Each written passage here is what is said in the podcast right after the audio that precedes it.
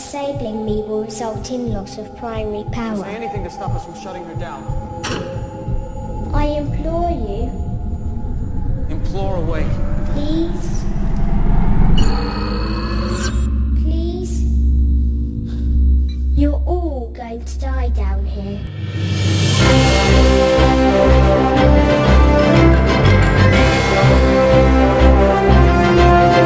Hey there, enthusiasts. Welcome back to Hero Talk. I am your host, Judge Greg. Joining me today, I got Goose and Tony. Guys, welcome back to Hero Talk. Thanks for having me.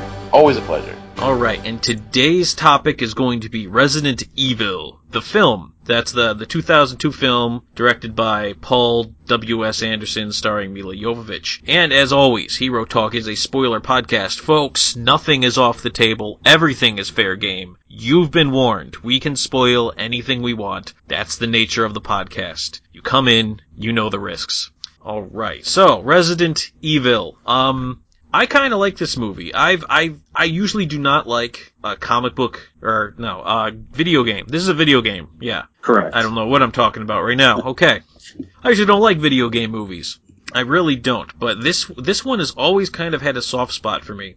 And I, I haven't seen the full series, honestly. I think there's there's five movies total, if my my Blu-ray packaged collection is any indicator. Yeah, So- that should be right. With the final one coming out, I believe next year. I think so. Yeah. So so anyway, I've I've I haven't seen the last two, and, and there's other ones coming. So we're just gonna we're gonna talk about whatever we can. So we might make reference to the future ones, but you know I personally can't reference too much that happened beyond the third movie. But uh, I've I've always liked the, the series. Now at some point, uh, this is this movie got really weird because I saw the point where the dogs were getting gassed right at the very beginning.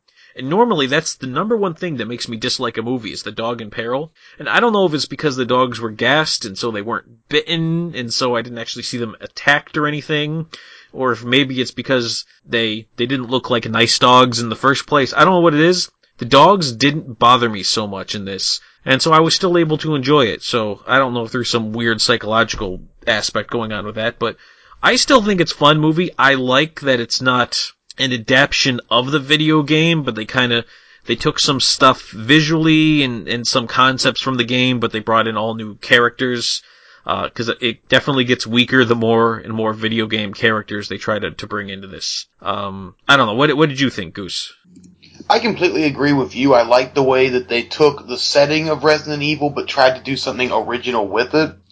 It felt to me like that was actually how an adaptation really should be. You should take the situation, take the events from the game, put your own spin on it. That way even fans of said game or movie or whatever, they have something that surprises them as well.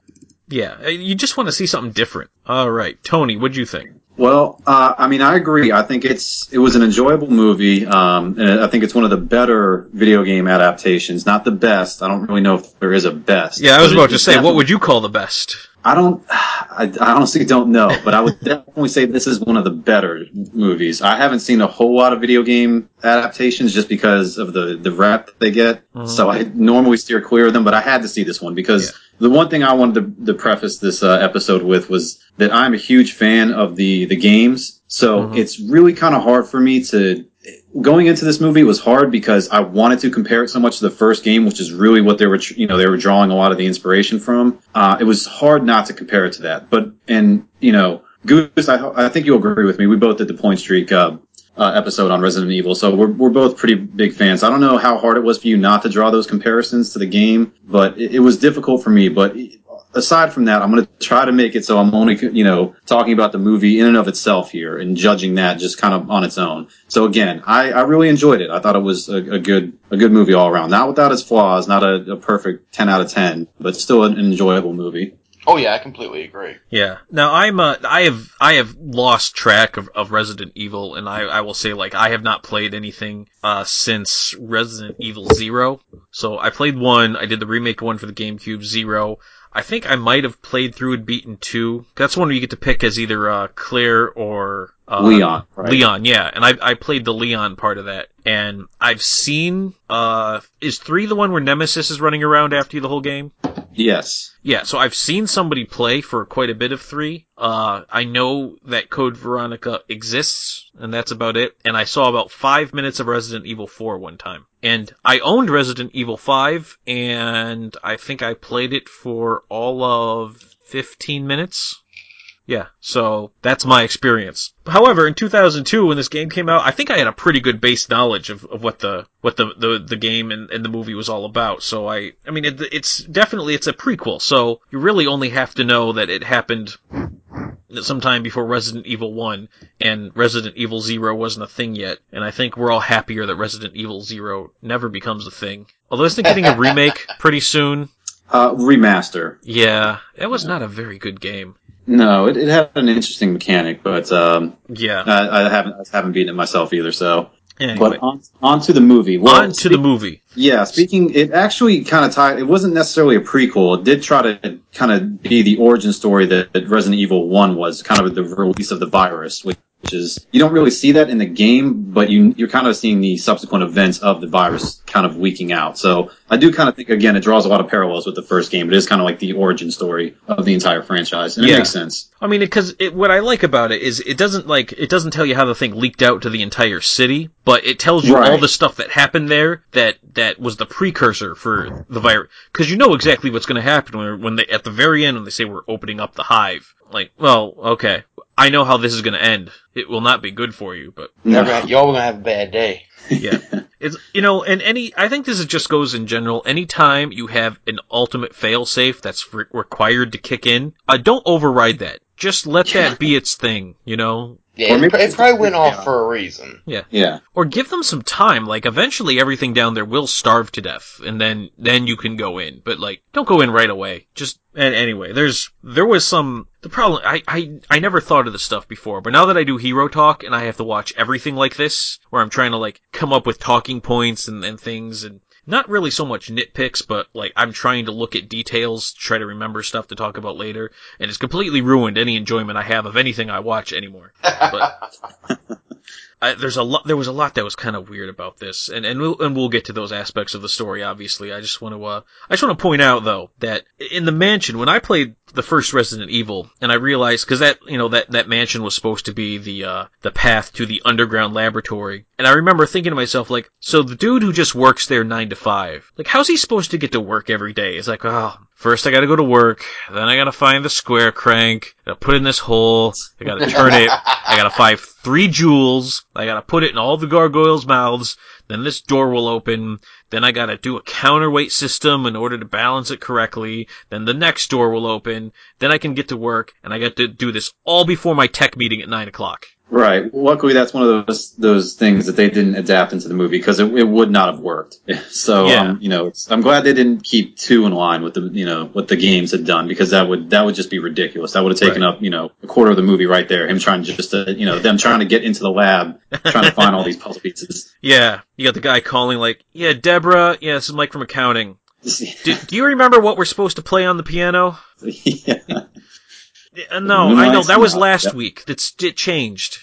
Uh, it's so I'm glad they didn't. It was nice to have the big mansion though. It was uh it was pretty. Ex- so I well before we get into that, we should at least talk about who was in the mansion. So we start with Milla Jovovich, and for those of you listening at home, that is the correct way to say her name, Milla Jovovich. I heard her say it. I listened to the director's commentary on this, and she was on it, and she says her own name more than once because everyone else keeps jacking it up. So Milla Jovovich, that is her name, uh, as right. Alice.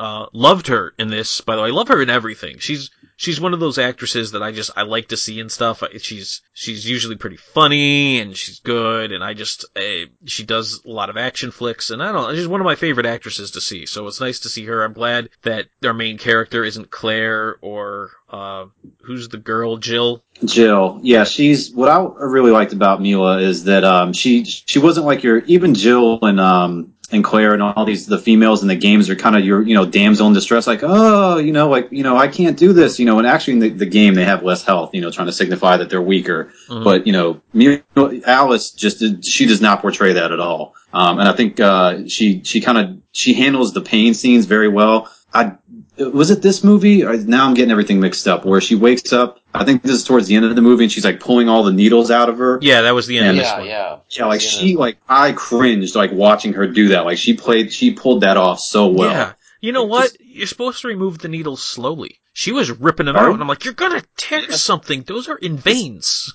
Yeah, but she, I mean, hell, I mean, it hurts, right? So Yeah. she portrayed that very well. Yeah. But I, was- I thought you were gonna say this is the one where she wakes up at the end in the laboratory, because I'm like, that's the end of all of them, Tony.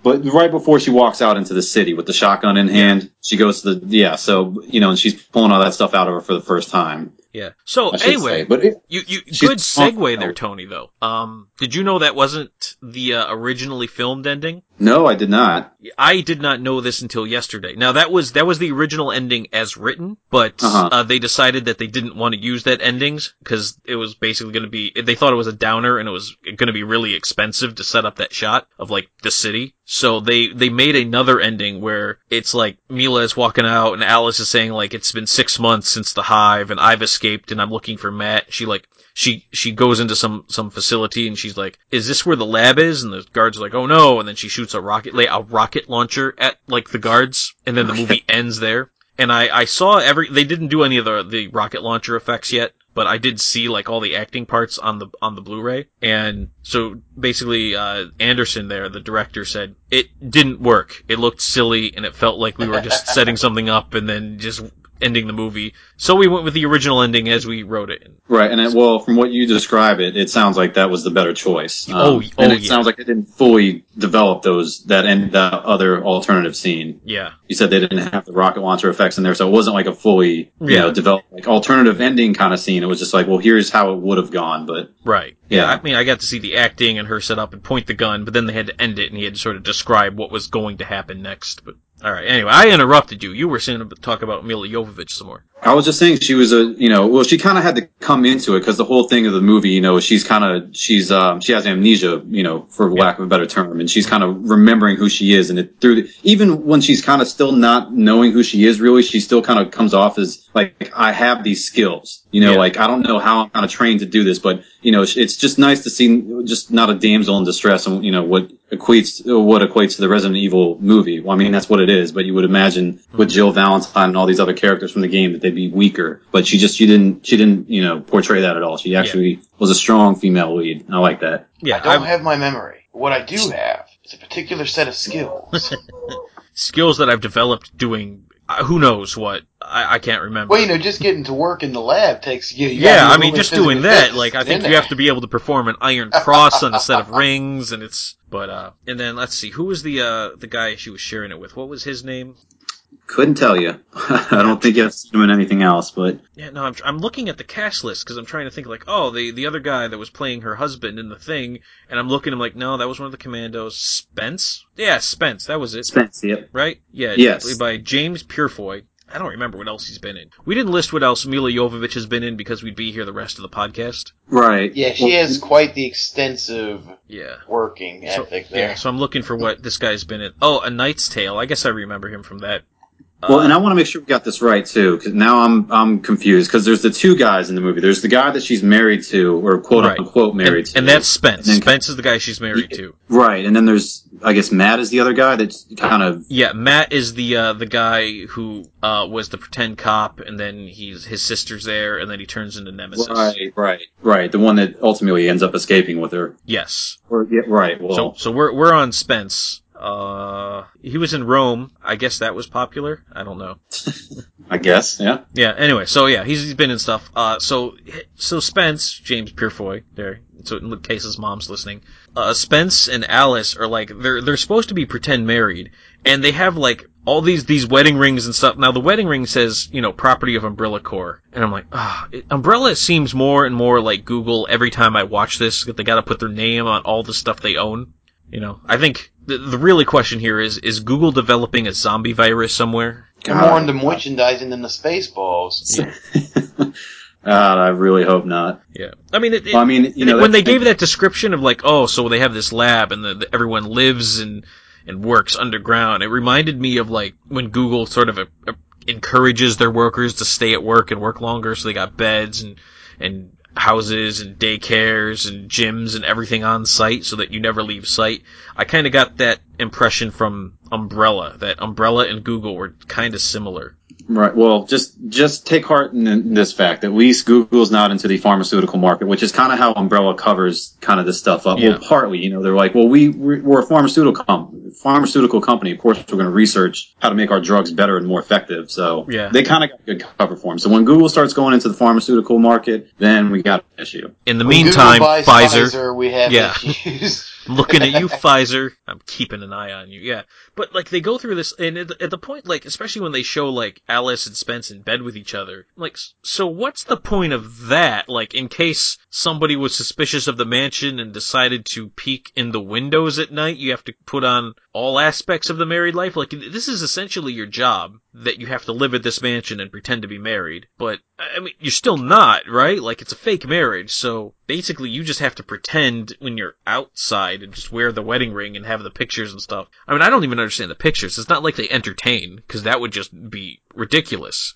Right. Well, I mean, it does seem like Alice kind of has um, ulterior motives. You remember in the scenes where she's kind of speaking with um, who was that out in the woods? Um, or no, was it, I'm sorry. Um, am I mixing that up with again? My apologies. It's been a while since I've actually seen the movie. I, I wasn't able to sit down right before this and watch it. But um, who was it that was speaking with somebody else in the woods? Yeah, Alice. like- Alice was speaking with Lisa. Lisa was Matt's sister out in the woods. right, right. Lisa so played by oh oh no um you probably Hai- not. Heike Makatsch. Sure. I don't know. She's a German actress, But- and I just ruined her name. So Yeah, I think maybe so. She was, you know, the the sister when she was talking with her, you know, I guess she didn't want Spence to get suspicious. I guess maybe, and maybe she was making it even more suspicious, being so lovey dovey. I don't know. We don't get the whole, you know, a great understanding of what the relationship was before everything. So I, I guess you're kind of right on that. We really don't know how serious they took it. It makes it seem like it was pretty serious, but yeah, it is. It is kind of weird now that you bring it up.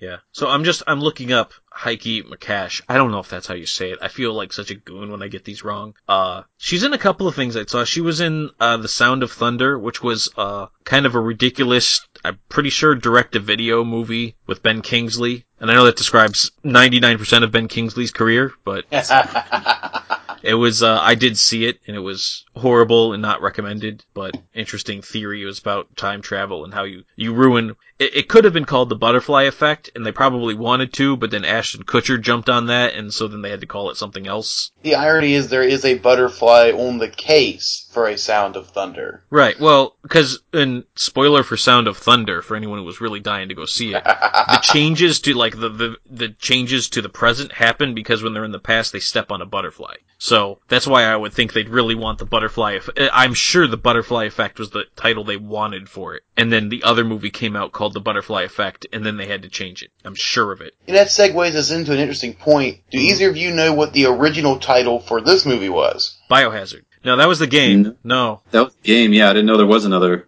Was there like a, a sub? Uh, what do you call it? like a, a subtitle, or what, you mean the actual name? Yes, the original title for the movie was Resident Evil Ground Zero. And it was changed to just being Resident Evil after the September 11th attacks. Oh. Oh, yeah. no, I did not know that fact. I had no idea. I only learned it just a few weeks ago. I was actually researching for when we first started talking about doing this video or podcast. mm-hmm. I immediately started looking at little fun facts, trivia, and that kind of thing. Yeah, I, I did not know that. I'm I'm kind of glad they, they I like it better. I think as I agree. Resident Evil. Yeah, I mean, I, I get where they were going, obviously, with Ground Zero, but yeah, not not a good time. hmm All right, so let's let's move on with the cast now. Uh, I'm not gonna mention all those people at the beginning of the movie because they weren't super important. Because there's like a ton of people listed for for the very beginning of the movie. Other than did the Red Queen seem like she was she was a little vindictive with how she was killing people.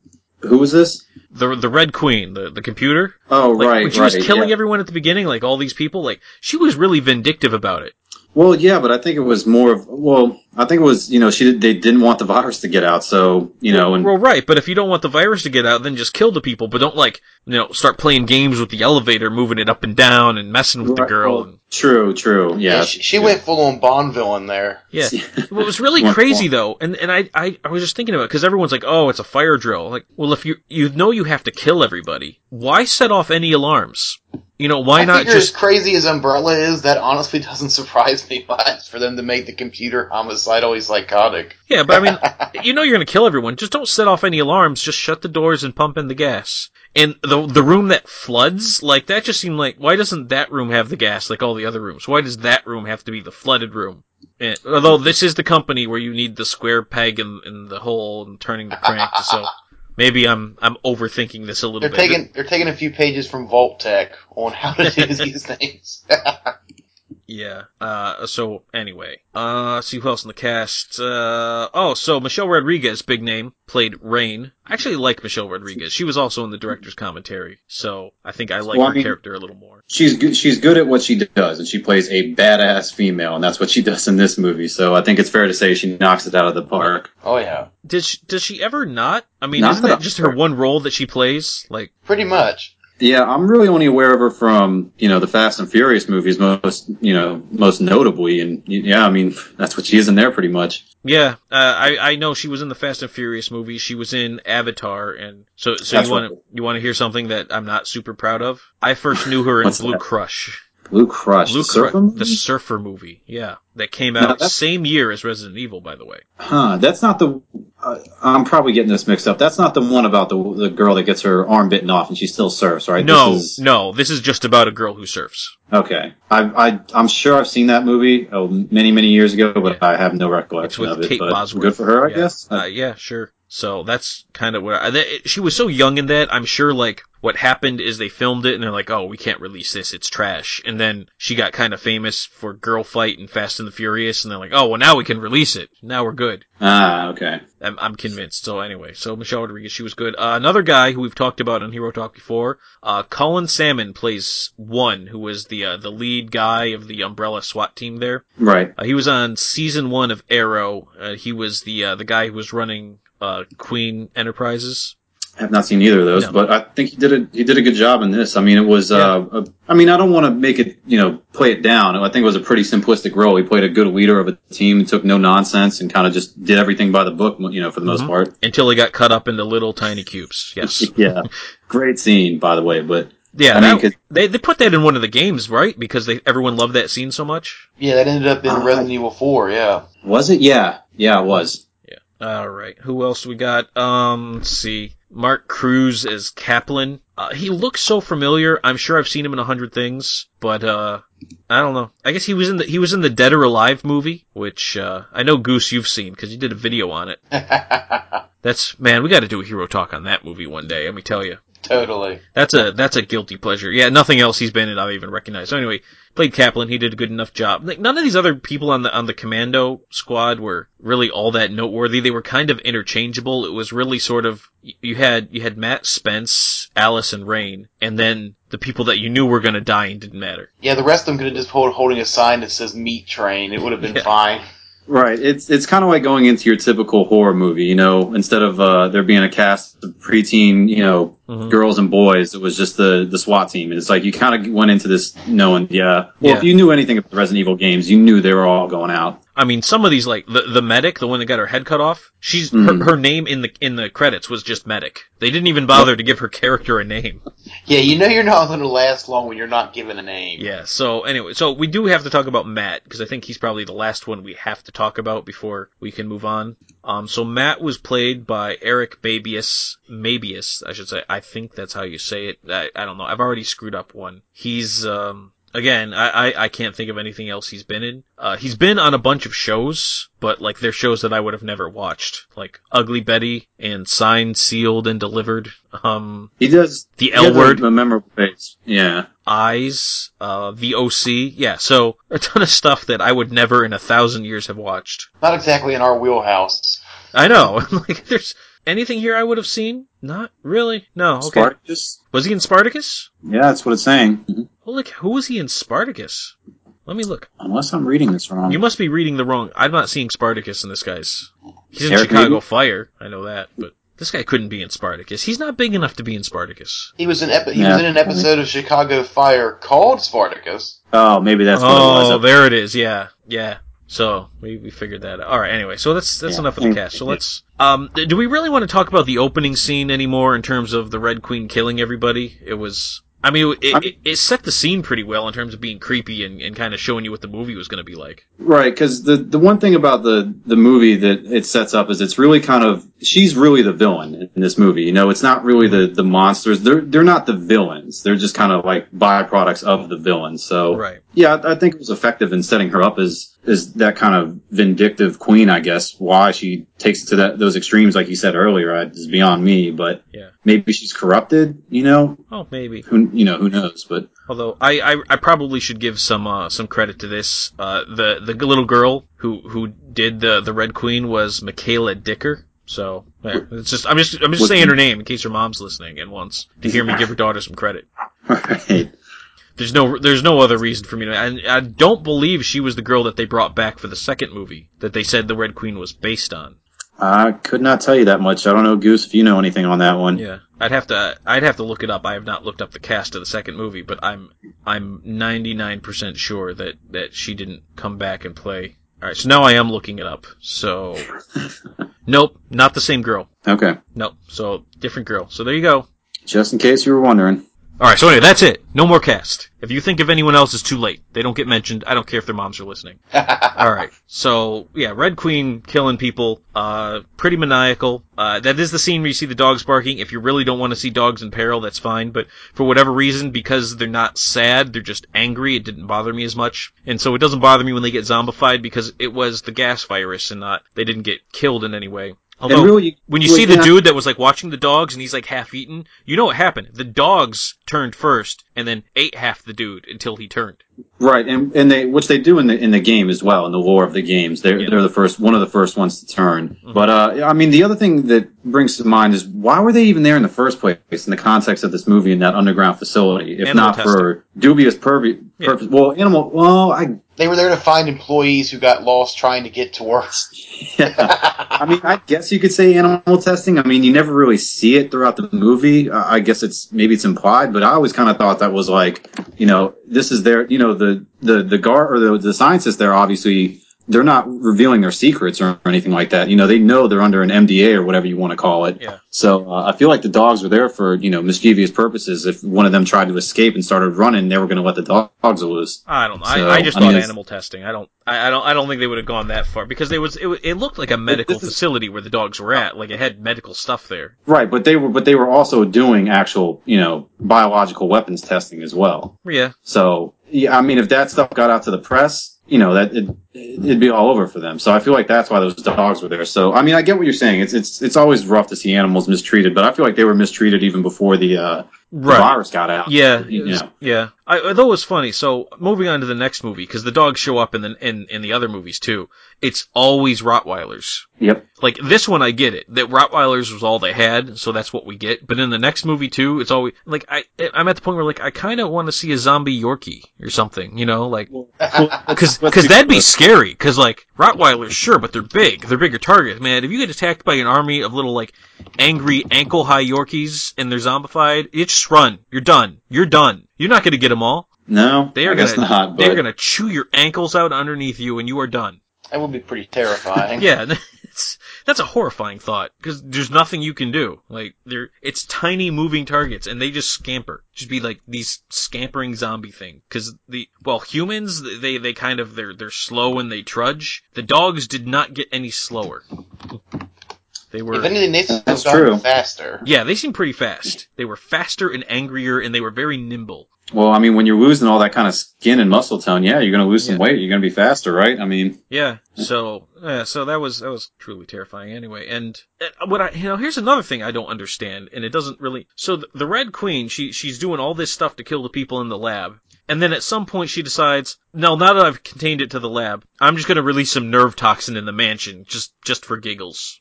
It's your Well, old yeah. friend, the deadly neurotoxin. she, she went GLaDOS on him for a minute. Yeah. She really, yeah, she definitely went GLaDOS. I think she was corrupted. But again, uh, maybe this is just, you know, the knowledge from the games creeping in and even some of the, the subsequent movies. It's again, you know, if this was Google and they were doing biological weapons testing, I'm sure they would do everything in their power to make sure this stuff never got out, even if that meant the most extreme measures. So I, it kind of makes sense to me that, yeah, even, even if there, anyone in the mansion had no idea what was going on in the lab, or as far as as far as a, an outbreak occurring, just the fact that if something got out first loose or something got out from the lab, the first thing it's going to go to is the mansion and infect what's ever there. Yeah, so, So, I guess just just then I guess stop that- everything there yeah. and then give Umbrella some time to figure it out. Right, and send in the SWAT team that's going to get Yeah. obliterated. So now here's this is not I I gave I mentioned this before that I was going to talk about something that kind of bothered me when I was watching it and this is I think the perfect time. So the SWAT team their whole mission, which makes sense. Hey, there was an incident at the lab, uh it killed everyone in and so their immediate thought is the Red Queen's gone homicidal. So we need to go in there and shut her down and try to figure out what happened. But at no point in, like, wouldn't it seem like the better response would be, so we need to go in there and we need to establish a comms link with inside the lab and activate the Red Queen AI and ask it what happened. Like at no point does trying to determine what happened from the Red, cause, you know, the, cause I was, when they, when they finally do ask the Red Queen, Red Queen was like, the T-virus was released. I had to do what was necessary to stop it from getting out. You don't understand. It can be spread. Like, she's willing to just talk and tell you anything you want to hear. It seems like they could have saved themselves a lot of trouble and half their team getting obliterated in a laser field if instead of just deciding we're going to go in and shut her down, they decide, hey, let's establish a comm link and let's see if there's any readout in the logs that would say why the Red Queen did what it did. It also makes you wonder who built this thing and didn't put like a wireless power switch somewhere. Like, you know, we can just do it from the base. Just click Yeah, and turn it off. Yeah, like a remote shutdown. I mean, the people in the movie rigged up a remote shutdown.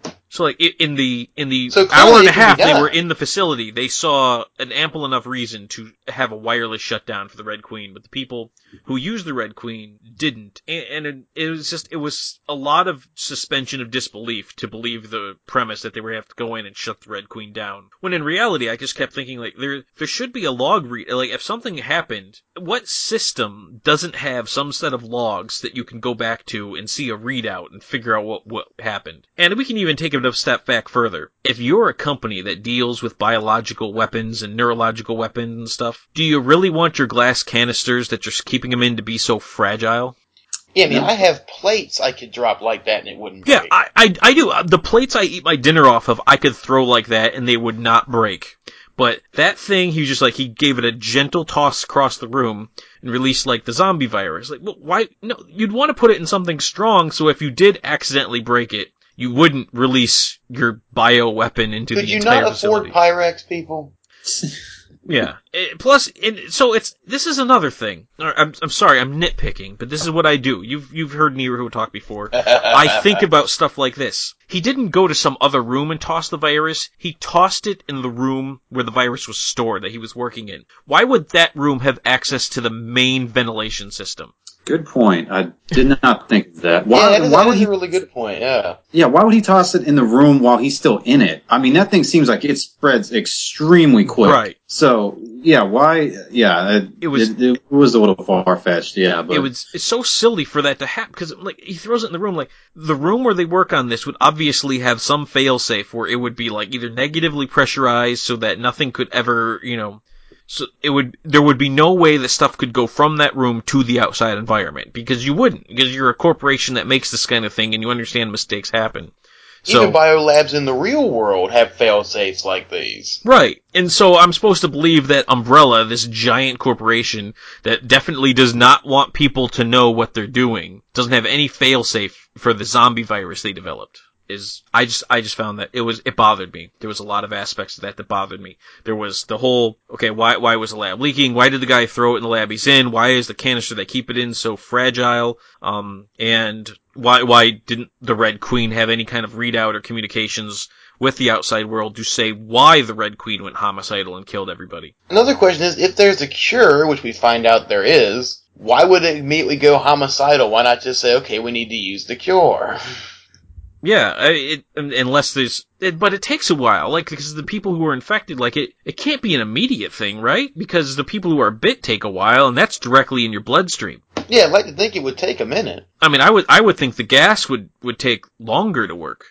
And I think it, it does. I mean, you don't, it's weird because I think really the majority of the zombies you see are the ones that are in the water. I don't know if that plays any effect, you know, if that helps dilute it for whatever reason. But uh, you know, fun if you play the the games, you kind of read some of the the books in there. They talk about how when it was released in the air, it took days, and like they would be scratching themselves, and skin would just fall off, and then their their uh their their uh you know speech would get really kind of like itchy itchy hungry hungry must eat greg's face or something like that it's, it's actually Yeah. kind of kind of humorous but i know i'm talking about the game at this point but Yeah. you know Yeah, that sounds familiar. I think I kind of remember. Now, here's here's something which I, I don't know if this is significant. Is the fact that the green is the cure any reference to the green herb? not that i'm aware of goose I don't think so, but I mean, we could totally just say it is. Yeah, it totally was. I caught. I saw it.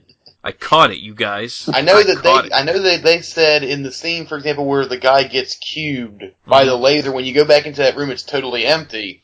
They say that's a reference to when you go back to an area in the game after something happens and all the bodies have disappeared. Yeah, yeah well that's i'm yeah i was i'm i was gonna be surprised if greg didn't bring that fact up yeah, that was on my list. the chunks are gone. That was that was my list when everything because I understand when like the other bodies are gone because they're zombies and the zombies are hungry and they eat. And I'm gonna talk about the zombies eating in a second too because that also bothered me. But let's I'm on this rant right now. There's no reason for those other bodies to be gone. There was no zombies in the Red Queen room, and even if they were, they wouldn't just pick everything up and then scrub it down. Like the floor was pristine. That's not just we took the body parts away. That is, we took the body parts away, and then we got some buckets with, with mops, and we got some bleach, and somebody took a squeegee and ran it down the whole thing and sucked everything. Like, that, that's some Well- concentrated effort right there that the zombies clearly didn't do. So it's like the Red Queen had a, you know, laser room disposal thing that would self-clean. Maybe it was self-cleaning. Who knows? She knows? got a blood. She got a blood Roomba going on. She just had the flooring completely replaced in that amount of time Yeah. And it, uh, she was deactivated, so maybe it wasn't the Red Queen. Maybe it was the Black Queen. This that's that's the AI that controls the, the janitorial components. hmm Why not? It's as good as anything else. All right, so I don't like the parts of this. this and zombie movies in general are guilty of this, but when they're like the zombies must feed, so they're gonna feed on human flesh, and so you see them like take a person and like just start eating away at them, and there's no reason for those zombies to ever stop. But then when you see the dude eventually come back to life, he's mostly intact. This happened to, I want to say, JD was the guy, and uh, I'm not going to say who played him because I already called no more. So sorry, JD. uh, another German actor, uh, or no, I think he's from Switzerland. Anyway, this the, I think the whole thing was filmed in Germany, so I think most of the people were German actors. That would make sense, but uh, yeah, I guess they Yeah. still have all their, their full body armor and everything on. Yeah, I mean, he's got like a couple of bites out of his face. Like those people, why would they ever stop eating him? I think he just stays dead. I think they just eat too much of him for him to come back. Honestly. And now I gotta go to my next nitpick, and I apologize, guys. So, the virus gets released, right? That's, we've established that. They release the virus, and then as soon as the virus is released, they kill everybody.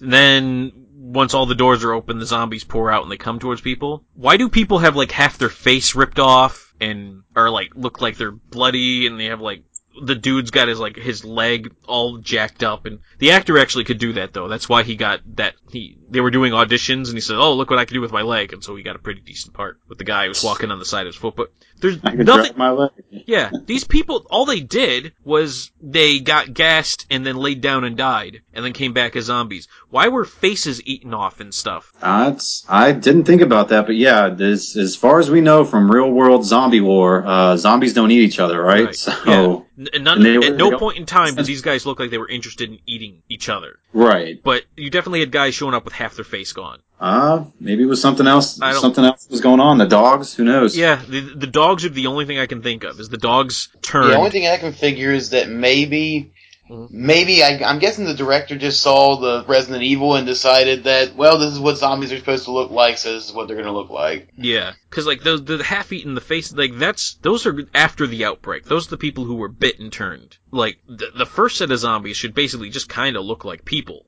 Yeah, it should basically have just been maybe like give them weird looking eyes or something to differentiate them and make them walk different, but otherwise, yeah, they're mostly just regular. Yeah. Yeah, you know what they should have done is everyone remembers the infamous scene from the first game when you first see a zombie. When it turns around, yeah, it's white and it's like pale, pasty, dried up skin, Mhm. but it's otherwise intact. I mean, Yeah. And then the people that were in the water, I mean, that skin would have been preserved beautifully. Yeah, Oh, Unless with the you know something with the virus, but uh, Yeah. that's probably But digging a little too deep. But So anyway, I'm gonna I'm gonna I'm gonna stop nitpicking and poking holes at this movie and say like, how neat was it though when that one girl who was underwater like opened her eyes and grabbed it? Like that was freaky, right? yeah, Yeah, that was. that definitely accomplished its goal there.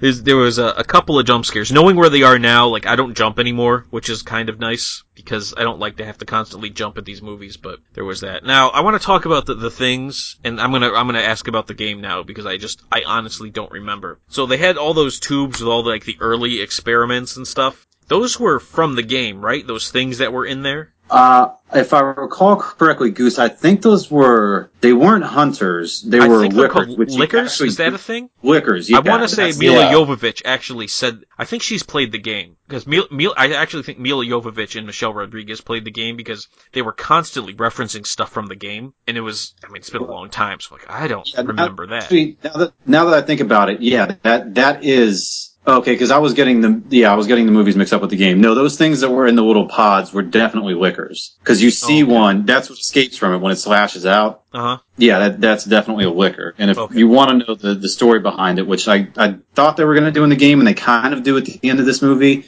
is that these lickers are actually, well, now that's actually bringing up another question in my mind about this movie, but lickers are actually, uh, they're, they're zombies that have been, um, zombified, for lack of a better word, for so long that they start to mutate, essentially. In and that's why kind of they- the They they do explain it in the movie. They say like they just took like just living tissue and kept injecting the T virus into it, and just Right. kind of turned into lickers. But they do say that they mute because like once it when, when one eats Spence, when Spence finally dies, um, it mutates because it ate Spence, and they make a point Right. of that. Which again in the games you don't actually see lickers mutate, but that was I was fine. That was that was a freaky moment. That was scary to see something that scary become even scarier and stronger. Yeah. Although I gotta point out though, uh, now that this movie is some 13 years old, the digi- the the computer effects look so dated. they do.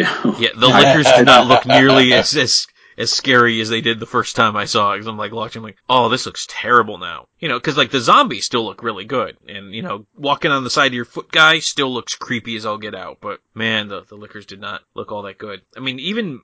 I can kind of forgive the laser parts because it's just hard to show somebody getting their head cut off. And honestly, I had just seen Underworld a couple of days ago, so I can appreciate like getting your head cut off part. And they did it better in Resident Evil than they did in Underworld, so I'll give them credit for that. But anyway, uh, see. So that was the lickers, and so it, we, I guess we got to go. We got to talk about the end of the movie. Uh, Oh, was- we do. yeah. So I they, uh, these guys, we say we said it right at the beginning of the podcast. So dumb. They they get in there.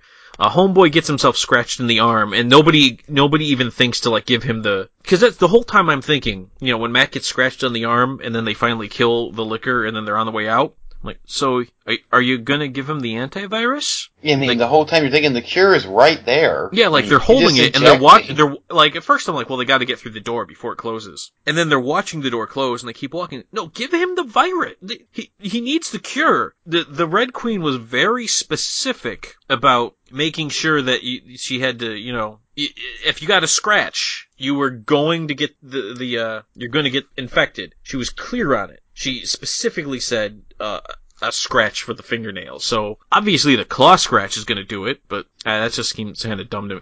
The whole Red Queen trying to contain it when she was working with them, like I'm not entirely sure what her deal was in terms of she was pretending to help them, but they're like, we're going to fry you for real if you don't, because the AI is afraid for its life, maybe, which doesn't make any sense. Well, And then, like, the whole point, she's like, when, when she says that, this line, the creepy line, by the way, holy cow, like the, I've been a bad girl, like, okay, movie, hang on, that's wrong. I don't want to ever hear a little girl say that again, but, Yeah, movie, you go to the corner. That's Right. that's not okay. but it was, I- I don't know, like, what she did, cause she's like, I've been a bad girl, it was like, well, the licker was already out, we, you know, it let itself out, it's not like you did Well, anything, they were all, be actually, I think there's a there's a little scene though where you see it stop getting injected with whatever fluids it were. I don't know if that was to keep it sedated or whatever. So I think she actually did purposely let it Well- out. She well, that stopped happened feeding- right after she got turned off the first oh, time. Oh, time. you're right, So she you're had right, no you're control on that. Right. I don't it was, it, it seemed like she didn't have any control over it. And what a creepy little girl. You're all going to die down here, which you've seen in like every trailer for it ever. It was- Yeah, that really kind of took away from that moment. yeah. Yeah.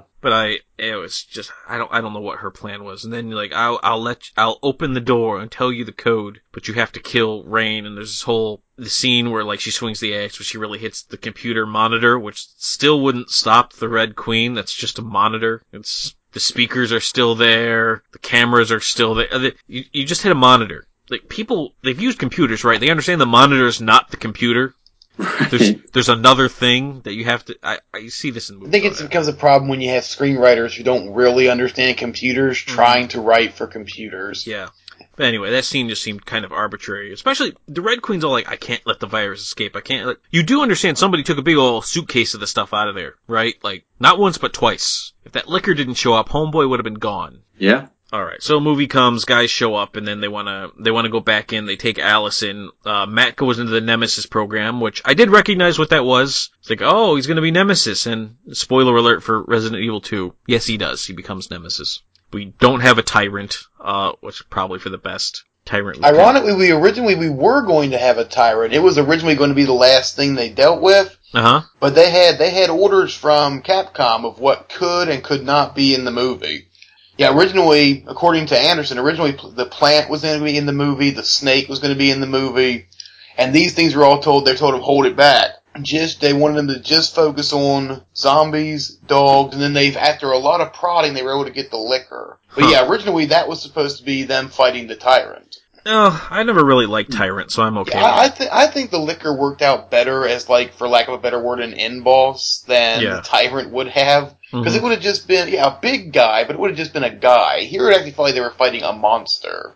Yeah, I, Yeah. I agree with Goose. I think, you know, the lickers weren't actually in the first game. They were actually probably one of the scariest parts of the second game. I, you know, I, you know, I kind of wanted them to bring the hunters into the first game. Those things, those are what stopped me from playing the first game originally. Yeah, Those things are were- creepy, yeah. Their introduction, for lack of a better word, cutscene, where it just shows whatever you can't see or seeing like through its point of view, Yeah. and it's running to the Right, you is just get like, oh the the, the God. Evil Dead first person running at you thing Totally. coming up. Like, like uh oh. Yeah, that's, yeah, I, that's, yeah, and then you actually see the thing standing in front of you just, and make a you scream. put down the controller, you're just like, no, I Yeah. need a minute. You I turn you turn game off the PlayStation like I'm done. I'm out. Yeah, no, Like, we will that. try. Again, we'll try again another day. yeah, I didn't complete that game for years after. I completed two, three, all the other games. I actually didn't finish one until years later because of that scene. I, I didn't finish one until the remake of one on the GameCube. And because of that hunter scene. um yeah. Although by the time I got to the GameCube, there was a glitch on the GameCube where you could get like infinite ammo for the grenade launcher. And I, I discovered by total accident. I thought I was hot stuff, so I was gonna put it like on the internet, like look what I found. And then I a quick Google search showed that no, like 10 billion people found it before I did, but I found it on my own. So I'm gonna I'm gonna that does that does make them a mite less scary when you have the infinite grenade. Right, so now I have infinite grenade, grenade ammo, and it, it's any kind of ammo. I had infinite acid ammo, infinite incendiary ammo, like any the grenade launch. It was like when if you did an exchange from one of the one of the the, the, the trunks and you switched out your ammo directly into the grenade launcher, then it would it, it created a glitch where like in, you'd switch in like three grenades and it'd come out with like two thousand five hundred seventy eight grenades. Oh wow, hmm. So did not know that. yeah, so uh made it made it a lot less scary, and so I was able to get through it just fine. Right. well, one other thing I wanted to talk about when you know since they're going through the the Nemesis program at the end. Again, the game didn't explain Nemesis like its origins all that well, but um, I found it interesting. So because he was sliced up by the mutated licker, I guess that's you know that's what made and you can kind of see him mutating. I guess different from how any other zombie would. Yeah. that made him suitable for the Nemesis program. But it's like, so they already had this program established, obviously. They had a name for it, but it's like, why was it that just him getting scratched by the licker, you know, because he was mutated? I don't know. It just, it's kind of something I've always thought about. Like, why? Yeah, there, wa- there was no real reason for it when they're like, he's mutating. He's perfect for the Nemesis program. Cause, Right. like, let's say the guy next to him was like, well, why? It's like, well, I mean, look at him. He's stuff coming out of his arm. It's creepy. It's just, Right. I mean, it's, it's just like, wh- well, I guess it's two trains of thought. One, why couldn't you just, I guess, get, you know, even if it's not a human being, if, if Umbrella actually had morals, which I would find hard to believe, you know, why couldn't they get like a monkey and scratch it with a, with a mutated licker and see what happens? Or, you know, why couldn't they just try the Nemesis program on a licker if they hadn't already? I don't know. It was just, it was weird that, oh, he's mutating. He's good for the Nemesis It was program. very. It was. It's almost like uh, we need to get him in the Nemesis program. Why? Because there, there's going to be a sequel. reasons, yeah. we need Yeah. the audience to hear the word nemesis. Yeah, we need why. to speak Nemesis out loud at the end of this movie. What do you want from me, Johnson? All right. Um. So then you get the scene. We we talked about it before. This really powerful scene where where Milla Jovovich wakes up. Uh. Again, she's naked in this movie a lot. Um. But Milla Jovovich wakes up. Uh. And she's like wearing the paper dress, and she's like got to pull all the needles out of herself, which is still creepy. I cannot watch that scene without cringing. Yeah, Yep. it is just that was some that was some damn good acting right there because Yeah. you feel the pain Mhm. As she's pulling these things out. Yeah, but she uh she goes, she finds herself a shotgun and she cocks it right at the end, which is kind of odd when people do that thing where they like, because that's not that's not actually how you the shotgun you you you pump the shotgun after you fired the first shot. You don't do it to load the first round because Right. it's that's not that's that's not how shotguns are supposed. to Yeah, anyway. basically you're expelling a perfectly fine round Yeah. that you haven't shot yet. Yeah, that's she just did it because it looks cool. But anyway, it was a really neat shot, and I guess it was like a, a huge pull away camera on a string. I I get visions of like Monday Night Football when like the cameras are on these like these pulley systems.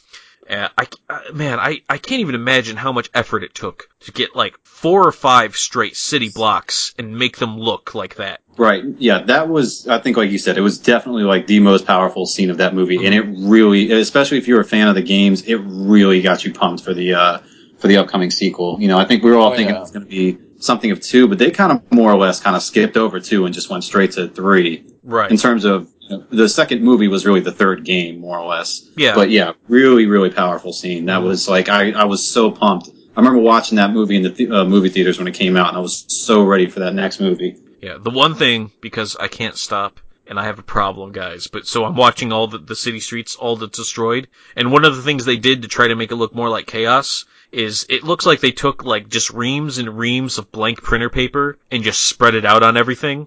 Yeah, I remember looking when like, why is there so much clean paper just laying on the street?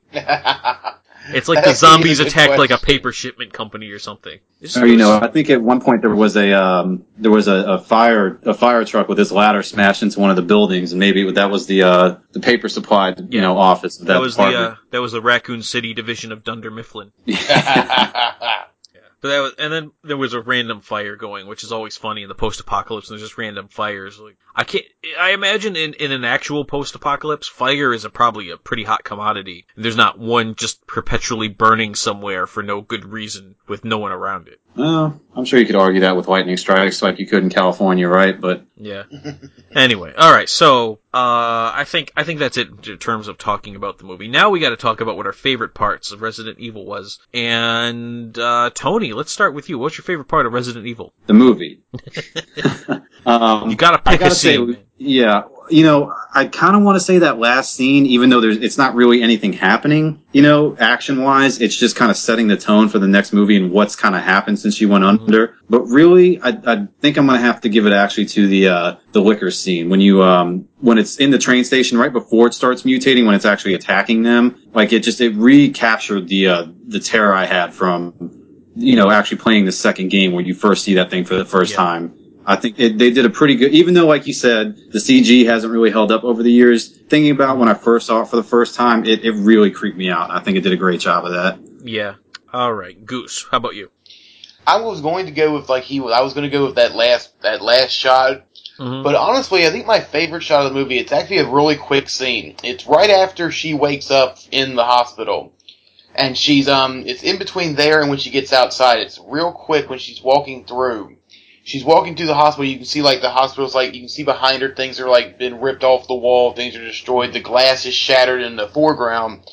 And then right as she gets almost out of frame, you just see almost for like half a second, you see something pop up.